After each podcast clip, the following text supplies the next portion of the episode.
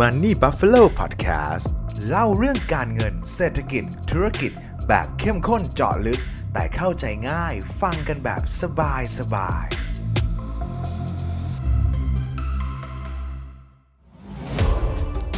Samsung Galaxy Tab Active 3 แท็บเล็ตพันอึดสุดแกร่งทนทานกว่าพร้อมลุยทุกกิจกรรม เป็นเจ้าของได้แล้ววันนี้ที่ samsung.com เมื่อผลตอบแทนมาคู่กับความเสี่ยงเสมอ d e f i ที่ให้ผลตอบแทนที่สูงมาก ก็มีความเสี่ยงด้วยเช่นกัน ความเสี่ยงจะมีอะไรบ้าง และมีอะไรที่เราต้องระวัง เราลองมาพูดคุยกันดูนะครับ ยินดีต้อนรับทุกท่านนะครับ กลับเข้าสู่รายการ Money Buffalo Podcast นะครับ ก็ช่วงนี้นะครับ สินทรัพย์การลงทุนนะฮะที่ต้องบอกว่าได้รับความนิยมแล้วก็ มีการพูดคุยกับหลาย ๆ ท่านที่ inbox เข้ามารวมถึงแบบในกลุ่มนักลงทุนของผมเองที่คุยกับเพื่อน ๆ เนี่ยครับ ก็มีการพูดถึงสินทรัพย์การลงทุนที่เรียกว่าคริปโตเคอเรนซีกันเยอะจริง ๆ ครับ แต่ว่าต้องบอกว่าเวลาลงทุนคริปโตเคอเรนซีเนี่ย จริง ๆ วิธีที่ง่ายที่สุดนะครับ ที่เราอาจจะรู้กันเลยก็คือการซื้อเหรียญแล้วก็ลุ้นว่าเหรียญนั้นจะขึ้นหรือเปล่าแล้วกันนะครับ แต่ว่าในมุมหนึ่งที่ผมพยายามจะใช้ประโยชน์จากคริปโตนะครับผมจะไม่ค่อยได้เข้าไปแบบเก่งกำไร เปิดดูกราฟอะไรลักษณะนั้นนะฮะแต่ว่าสิ่งหนึ่งที่พวกผมค่อนข้างสนใจ แล้วก็เห็นว่ามันทำกำไรได้แบบค่อนข้างดีมากนะครับ นั่นก็คือระบบ d e f i นะครับ หรือว่าสิ่งที่เรียกว่า yield farming ที่ผมเคยทำพอดแคสต์ไปก่อนหน้านี้นะครับ ถ้าเกิดใครอยากรู้แบบลึกๆเลยนะว่าแบบ เฮ้ย DeFi คืออะไรที่มาที่ไปเป็นอย่างไรนะครับ ลองย้อนกลับไปฟังกันดูนะครับ แล้วเดี๋ยวค่อยมาต่อกัน EP นี้ก็ได้ครับ จะได้เห็นภาพชัดมากขึ้นนะครับคือพอ DeFi เนี่ยครับที่ผมลองแบบกระโดดเข้าไปอยู่ในโลกของ DeFi เนี่ยครับต้องบอกว่าช่วงแรก ๆ นี่ค่อนข้างงงเลยนะครับ เพราะว่าวิธีการลงทุนวิธีการคิดวิธีการกดออดงออเดอร์อะไรต่างๆเนี่ยมันมีขั้นตอนที่ค่อนข้างแบบเฉพาะแล้วก็พิเศษกว่าการลงทุนแบบที่เราคุ้นเคยแล้วกันนะครับ แต่ว่า สิ่งที่แลกมาเนี่ยครับก็คือเรื่องของผลตอบแทนที่ค่อนข้างแบบผมใช้คำว่าดีมากนะครับ บางทีก็อาจจะหลักร้อยเปอร์เซ็นต์สำหรับบางเหรียญสำหรับบางแพลตฟอร์มสำหรับบางจุดที่เราลงไปนะก็มีแบบหลักร้อยเปอร์เซ็นต์แต่ว่าส่วนใหญ่จะอยู่แบบ2ดิจิตทั้งนั้นนะครับ ก็คือ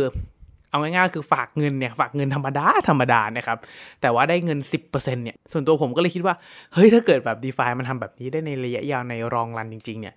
ไม่ต้องเล่นหุ้นก็ได้มั้งเพราะว่าจริงๆแล้วเวลาเราวางแผนการลงทุนหรือว่าเล่นหุ้นหรือว่า ซื้อกองทุนกองทุนเนี่ยจริงๆผลตอบแทนที่ผมคาดหวังนะครับ ปีหนึ่งผมตั้งเป้าไว้แค่สิประมาณ 10-15%ในแต่ละปีที่ผมแบบศึกษาเรื่องการลงทุนเท่านั้นนะครับผมไม่ได้คาดหวังการลงทุนแบบเออแบบเด้งสองเด้งทุกปีครับมันเป็นไปไม่ได้สิ่งที่ผมตั้งเป้าทุกปี ก็จะประมาณ 10-15%ประมาณนี้แต่ถ้าเกิด เงินใน d e f าเนี่ยครับมันให้ได้แบบสิบเปอร์เซ็นสิบห้าเป็นยี่สิบเปอร์เซ็นต์อย่างเงี้ยแล้วความเสี่ยงแทบไม่มีนั่งอยู่เฉยก็คือเป็นการ farming รอรับดอกเบี้ยไปเนี่ยก็ไม่ต้องลงทุนแล้วมั้งนะครับ ทีนี้ผมก็เลย discuss กับเพื่อนๆแต่ว่าเฮ้ยจริงๆอะ DeFi เนี่ยมันก็ยังมีความเสี่ยงที่ค่อนข้างสูงนะครับ เพราะว่าอย่างหนึ่งเนี่ยผมเชื่อว่าผลตอบแทนกับ ความเสี่ยงเนี่ยครับจริง ๆ แล้วเนี่ยลึกๆเนี่ยครับมันเป็นของที่คู่กันเสมอ ผมมักจะชอบคำคำหนึ่งคือ there are no such thing as a free lunch นะครับก็คือมันไม่มีหรอกครับข้าวอาหารกลฟรีๆที่ใครจะจ่ายให้กับเรานะครับอะไรที่ได้ผลตอบแทนที่สูง ถ้ามันได้สูงจริงครับมันจะมีเงินมหาศาลอยู่บนโลกเราที่พร้อมวิ่งเข้าไปที่จุดจุดนั้นนะครับแล้วก็โกยิวออกมาสม่ำเสมอ ถ้าเกิดความเสี่ยงมันต่ำจริงๆนะครับ ดังนั้นเราก็เลยไปพูดไปคุยกันใน จุดที่ว่าเฮ้ยมันอาจจะมีความเสี่ยงบางอย่างที่เรามองไม่เห็นหรือเปล่านะครับเเพราะอย่างแรกต้องยอมรับว่าระบบ d e f าระบบเรื่องของการทำ yield farming ต่างๆนะครับมันเป็นสิ่งที่ค่อนข้างใหม่นะครับใหม่มากๆกับโลกเราตอนนี้นะครับ มันยังจะต้องผ่านการพิสูจน์ตัวเองนะครับ ค่อนข้างเยอะมากนะครับ เหมือนระบบธนาคารต่างๆนะครับ มันเกิดมาแบบหลายร้อยปีแล้วเนี่ย มันก็พิสูจน์ตัวเองแล้วมันก็มีผิดพลาดนะครับ ไม่ว่าจะเป็นวิกฤตต้มยำกุ้งที่ธนาคารไทยเราผิดพลาดระบบการเงินเราผิดพลาด เอ่อตอนสับพามก็มีผิดพลาดนะครับ แล้วไอ้เรื่องวิกฤตต่างๆ ที่เกิดขึ้นเนี่ยมันไม่ใช่ครั้งแรกที่เกิดขึ้นบนโลกเรานะครับ แต่ว่าวิกฤตบน d e f าเนี่ยครับมันยังไม่เห็นแล้วก็มันเพิ่งเกิดขึ้นมาแล้วก็เพิ่งผมใช้ก็มันเพิ่งแมสแล้วกันนะจริงๆมันมีมาสักพักแล้ว แต่ว่ามันเพิ่ง mass แล้วหลาย ๆ คนเพิ่งจะให้ความสนใจมันนะครับเเรื่องของตลาดการลงทุนยิ่งเป็น free mar เออส่วนส่วนตัวผมมองว่าตลาดการลงทุนมันเป็น free market นะครับเป็นตลาดที่ มีทั้งนักลงทุนมือใหม่มือเก่า คนที่มีข้อมูลน้อยมากๆ คนข้อมูลที่มีข้อมูลเยอะมากๆ คนที่มีประสบการณ์สูง คนที่มีประสบการณ์ต่ำมันผสมปนเปกันอยู่ในตลาดนี้หมดครับเเพื่อมาแย่งผลตอบแทนที่เดียวกันครับดังนั้นโดยโดยความหมายก็คือใครเก่งกว่า ใครข้อมูลเยอะกว่า ใครมีประสบการณ์มากกว่าเนี่ยก็มักจะแบบมือยาวสาวได้สาวเอามากกว่า มันคือตลาดแห่งโลกทุนนิยมเลยครับ คือคนที่เราเข้าตลาดการลงทุนมาครับส่วนหนึ่งเนี่ยผมเชื่อว่าเข้ามาด้วยเพราะความโลภอยู่แล้วถูกไหมครับดังนั้นเราก็คงไม่ เสียเวลามาลงทุน แล้วก็เงินเก็บแบงก์อยู่พอกินพอใช้ไป แต่ว่าทุกคนที่เอาเงินมาลงทุนผมเชื่อว่ามันมีจุดตั้งต้นมาจากความโลภประมาณหนึ่งที่เราอยากให้เงินเราเติบโตมากขึ้นอะ เรารู้สึกว่าเราไม่อยากให้เงินเราแพ้เงินเฟ้อว่ากันไปนะครับแต่ว่ามันมาด้วยความโลภระดับหนึ่งดังนั้น มันเป็นตลาดที่ค่อนข้างฟรี แล้วก็ใครโกยได้ก็คือโกยเอานะครับ แล้วก็ตลาดนี้ครับก็เป็นตลาดที่อย่างอย่างมันก็มันก็มีผู้คุมกฎอยู่เหมือนกันนะครับ อย่างกรตของทุกที่อย่าง SEC ของทุกที่เนี่ยเออหน้าที่หลักของเขาเนี่ยครับก็คือ กำกับดูแลไม่ให้เกิดการหลอกการลวงกันนะครับ แต่ว่าไม่ได้กำกับให้เราไม่ขาดทุนนะครับ ดังนั้นผมก็เชื่อว่ามันก็ความเสี่ยงเนี่ยมันเป็นอยู่ที่กับนักลงทุนเนี่ยที่เราเข้าไปแล้วเราเข้าใจในสิ่งที่เรา ลงทุนมากน้อยขนาด ถ้าเข้าใจมากโอกาสขาดทุนมันก็น้อยลงนะครับ แต่ไม่ได้หมายความว่าไม่มีความเสี่ยงนะครับ ดังนั้นทุกผลตอบแทนที่มาเนี่ยครับมันมาพร้อมความเสี่ยงเสมอที่ผมพยายามจะสื่อนะครับเเราต้องไปย้อนกลับไปที่ yield farming ก่อนว่าเฮ้ย yield farming คืออะไรผมผมข้าม proof of work proof of stake มานะครับถ้าใครอยากรู้ proof of work proof of stake คืออะไรก่อนจะมา yield farming เนี่ยลองดู podcast ตอนที่แล้วแล้วกันนะครับ เอ่อ yield farming เนี่ยครับหลักการมันก็คือเราก็นำเหรียญเข้าไป แล้วก็มีคนมากู้ยืมเหรียญเราแล้วก็จ่ายดอกเบี้ยเรานะครับคำถามก็คือดอกเบี้ยที่เราได้รับเนี่ยมันก็มาจากเงินมาจากเหรียญมาจากใครสักคนหนึ่งที่ขอกู้ยืมเราโดยตรงถูกไหมครับคำถามที่น่าสนใจแล้วก็ถ้าอยากจะให้การกระทำของ yield farming นี่ยั่งยืนครับเราก็ต้องไปดูว่าเฮ้ยไอคนที่กู้เงินเราไปนะครับเขาเอาเงินไปทำอะไรนะฮะ โดยทั่วไปแล้วเนี่ยคนที่เกิดการกู้ยืมเหรียญกู้เหรียญต่างๆเนี่ยครับส่วนใหญ่เนี่ยเขาก็เอาไปเก่งกำไรนั่นแหละครับในในในในเวลาตอนนี้นะครับก็คือกู้ไปเก่งกำไรทำ leverage ทำอะไรกันไปในตลาดในโลกของ d e f านะครับแต่เหตุผลที่ d e f ามันได้ผลตอบแทนที่ค่อนข้างแบบดุเดือดอย่างมากเลยนะครับเหตุผลก็คือเพราะว่ามันไม่มี regulation ครับที่ผมแบบนั่งคิดกับเพื่อนครับพอมันไม่มี regulation นะครับสิ่งหนึ่งที่เกิดขึ้นก็คือมันจะเกิดการ leveraging แบบไม่รู้จบครับ ไม่รู้จบแบบไหน สมมุติว่าลองคิดจินตนาการง่ายๆว่า สมมุติว่าผมมีที่ดินแปลงหนึ่งนะครับ ผมก็เอาที่ดินเนี่ยไปวางไว้กับธนาคารมูลค่า 1 ล้าน ไปขอเงินกู้ 1 ล้านออกมานะครับ แล้วผมก็เอา1ล้านเนี่ยครับไปซื้อที่ดินใหม่ แล้วก็เอา 1 ล้านเข้าไปวางในเรา 1 ล้านที่เรามีนะครับไปซื้อที่ดิน พอนี้ที่ดิน1ล้านแล้วก็ที่ดินไปวางที่ธนาคาร แล้วก็ที่ดินที่ธนาคารนะครับ เอาไปกู้เงินอีก 1 ล้าน แล้วก็มันทำวนไปเรื่อยๆจะเห็นได้ว่า เฮ้ยจากที่ดินแปลงเดียวที่ผมมีเนี่ยผมสามารถมีที่ดินกี่สิบแปลงก็ได้ โดยที่เริ่มต้นจากที่ดินแปลงเดียวที่ 1 ล้านบาท ผมทำให้ผมมีสินทรัพย์ 10 ล้านร้อยล้านก็สามารถทำได้นะครับ แต่ว่าในระบบที่เป็น c f l y เป็นแบบ Centralized Finance ระบบของธนาคารระบบอะไรพวกนี้เนี่ยมันจะมีการเลกูเลตอยู่ การเลกูเลตอันนี้ครับก็คือการที่ ไม่กำหนดเรียกว่ากำหนดให้เราไม่ทำ leverage จนเกินตัวแล้วกันนะครับ มันก็จะมีอย่างเช่นเรากู้ธนาคารเนี่ยเขาก็จะบอกว่า e ratio ของเราเอ่อถ้าใครทำธุรกิจก็ไม่ควรเกิน 2 เท่าเอ่อถ้าเกิดเป็นบุคคลธรรมดาเอ่อเราก็ไม่ควรผ่อนเกิน 40%ของเงินเดือนถ้าเกินกว่านี้ ก็ดูเป็นเคส by เคสอาจจะต้องมีคนค้ำหรือว่ากู้ร่วมไหมอะไรอย่างเงี้ยครับมันก็จะมีลักษณะประมาณนี้แต่ว่าระบบ d e f าเนี่ยครับมันเป็นระบบที่ไร้ซึ่งการตรวจสอบ จริงๆต้องบอกว่ามันตรวจสอบไม่ได้แล้วกันนะครับ มันตรวจสอบไม่ได้ มันไปตามกลไกราคา มันไม่มี regulator นะครับดังนั้นสิ่งที่เกิดขึ้นในระบบ DeFi คือมันจะเกิดอาจจะเกิดแล้วกันครับเพราะมันไม่มีใครพิสูจได้แต่ผมว่ามันมีคนทำแน่ๆ แล้วเขาถึงจ่ายยิวให้เราได้มากขนาดนี้ครับ ก็คือ กู้เงินเราไปจ่ายดอกก็สิบเปอร์เซ็นก็จริงนะครับ กู้เราไปแล้วเอาเงินไป อย่างเช่นกู้เงินอยู่ในในเออสกุลเงินที่ฮิตที่สุดใน ระบบ DeFi คือ USDT แล้วกันนะครับเออ USDT ก็คือการเพกค่าเงิน USD 1 ต่อ 1 คือถ้าเกิดจะมี USDT เพิ่ม 1 ดอลลาร์ได้จะต้องมี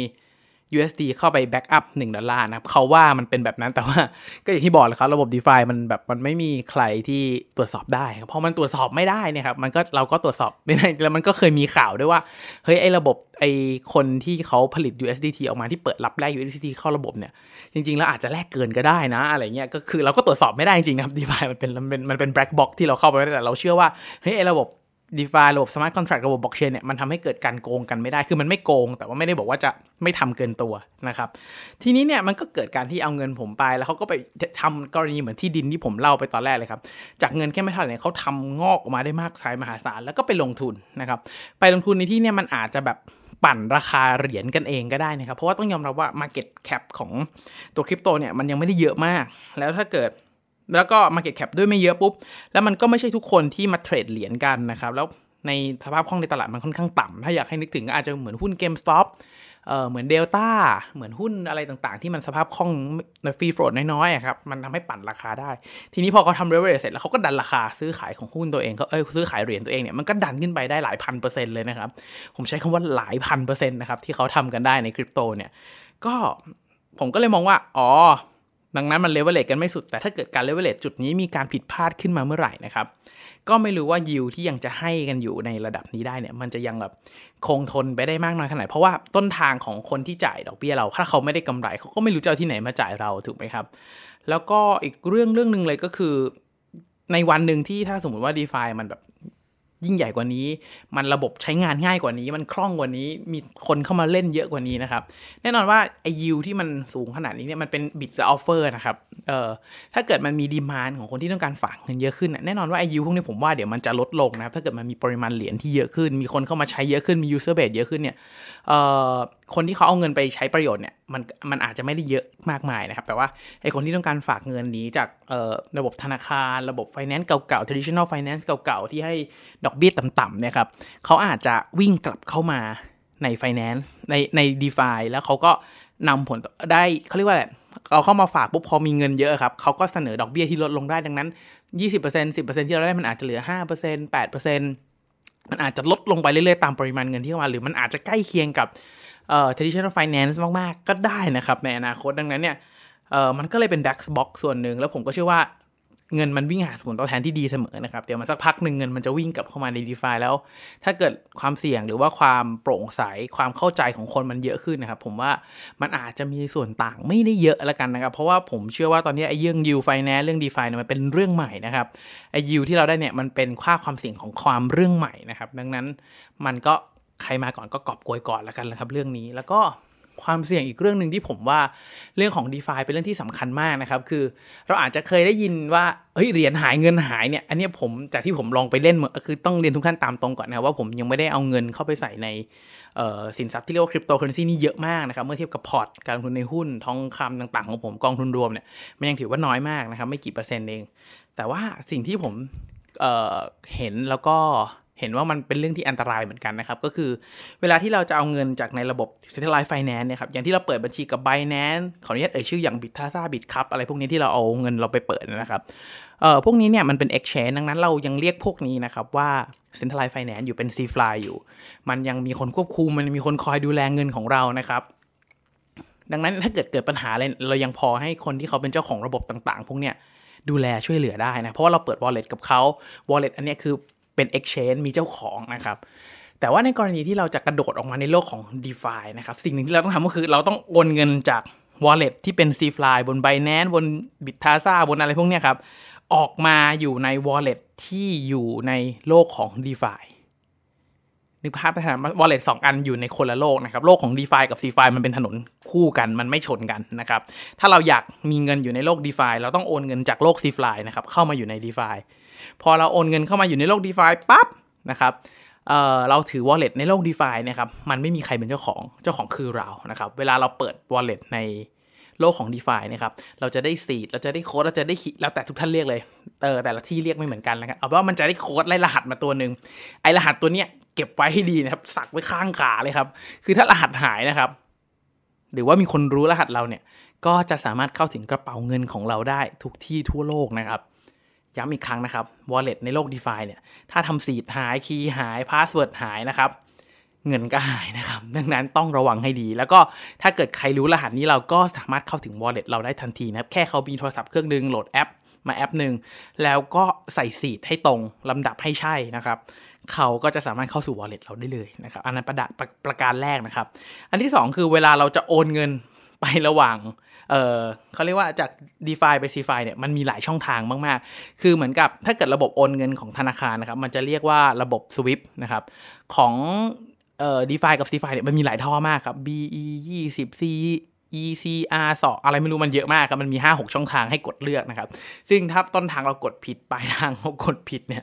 เอ่อผมก็ยังไม่เคยกดผิดนะครับ แต่ว่ามีเพื่อนผมเคยกดผิดแล้วกว่าจะ กู้เงินกลับมาได้นี่ยากมาก แล้วบางคนกดผิดกู้กลับไม่ได้ก็มีนะครับ อันนี้ก็ไม่รู้ว่าเป็นที่ user error หรือว่าเป็นที่ระบบนะครับ แต่ว่าต้องยอมรับเขาว่ามันมีความเสี่ยงที่เราจะกดโอนเงินผิดเช่นกันนะครับ แล้วในกรณีที่เราเข้าอยู่ในโลกซีฟายแล้วนะครับเอ่อเวลาที่เราทำเข้าไปทำยูฟาร์มิงทำอะไรพวกนี้เนี่ย สมมุติว่าเกิดเหตุการณ์อะไรบางอย่างแล้วเงินมันไม่เข้าเนี่ยเราไม่รู้จะไปฟ้องร้องที่ไหนเลยนะครับ เอาจริง ๆ คือมันเป็นระบบที่บล็อกเชนก็ตาม แต่ว่าผมเชื่อว่าคนที่เข้าไปใช้ระบบจริงๆเนี่ย ไปตรวจสอบโค้ดไปอ่านโค้ดบนบล็อกเชนไปตามหาเงินจริงๆเนี่ยเอาจริงตอนนะเวลาตอนนี้ผมนะครับผมยังไปตามไม่เป็นนะครับ ดังนั้นถ้าเกิดสมมุติว่าเราไปลงใน d e f าแล้วมันเกิดหายไปจริงเนี่ย อันนี้ก็คือแบบเป็น loss เหมือนกันนะครับเออถ้าเกิดใครใครสามารถตามเงินไปตามเงินถูกแบบเช่นโอนเงินไปแล้วเงินมันหายนะตามยังไงเนี่ยคอมเมนต์บอกผมนิดนึงแล้วกันนะผมจะได้ไปศึกษาเรื่องนี้เพิ่มเติมเพราะว่าเท่าที่ความเข้าใจตอนนี้เนี่ยยังตามไม่เป็นนะครับแต่ว่าเท่าที่เข้าใจคือมันตามได้นะครับก็เนี่ยทั้งหมดที่ผมพยายามอยู่ในโลกของ d e f านะครับก็ เข้าใจว่ามันก็มีความเสี่ยงที่เรามองไม่เห็นอยู่เหมือนกัน แล้วผมก็ยัง question อยู่ว่าไอ้ที่เราแลกเงิน USD เป็น USDT แบบ1ต่อ1เนี่ยมัน1ต่อ1จริงเหรอ มันจะเป็นแบบนี้ไปตลอดไหมเพราะเราตรวจสอบไม่ได้ปริมาณเงินที่จะเข้าออกเนี่ยมันค่อนข้างฟรีสไตล์มากๆนะครับแล้วเราก็ไม่รู้ว่าวันใดวันหนึ่งอาจจะมีsupply เงินเข้ามาในระบบเยอะมากๆ มันทำให้ยิวมันลดลง อันนี้เป็นเรื่องปกติอยู่แล้วนะครับ แล้วเราก็ยังไม่ค่อยแน่ใจเหมือนกันนะครับว่าไอ้ระบบพวกเนี้ย พอถ้าเกิดกลไกปลายทางที่เขาทำเลเวลเลทเลเวลเลทเลเวลเลทซ้อนไปซ้อนมาคนที่มีเงิน 1 บาท ถือเงินหนึ่งซื้อทรัพย์สิน100 ได้เนี่ย ถ้าวันหนึ่งเขาลงทุนผิดพลาดทำเลเวลเลทร้อยเท่าลักษณะนี้เนี่ยปลายทางมันจะออกมาเป็นแบบไหน ถ้าเกิดจ่ายเงินเราคืนไม่ได้จริง ๆ นะครับ สุดท้ายแล้วมันก็คือเป็นเรื่องของกลไกตลาดที่มันจะต้อง พิสูจน์ตัวเองพัฒนาตัวเองกันต่อไปแล้วกันนะครับ สุดท้ายนะครับ ถ้าใครมองว่าพอดแคสต์ตอนนี้เป็นประโยชน์นะครับ อยากจะรบกวนทุกท่านจริงๆครับให้กดไลค์กดแชร์กด subscribe นะครับในทุกๆช่องทางที่ทุกท่านรับฟังนะครับ เพื่อเป็นกำลังใจให้กับตัวผม เป็นกำลังใจให้กับทีมงาน Money Buffalo นะครับเพื่อตั้งใจผลิตผลงานดีๆ ต่อไปนั่นเองนะครับยังไงขอให้ทุกท่านโชคดีกับการลงทุนนะครับ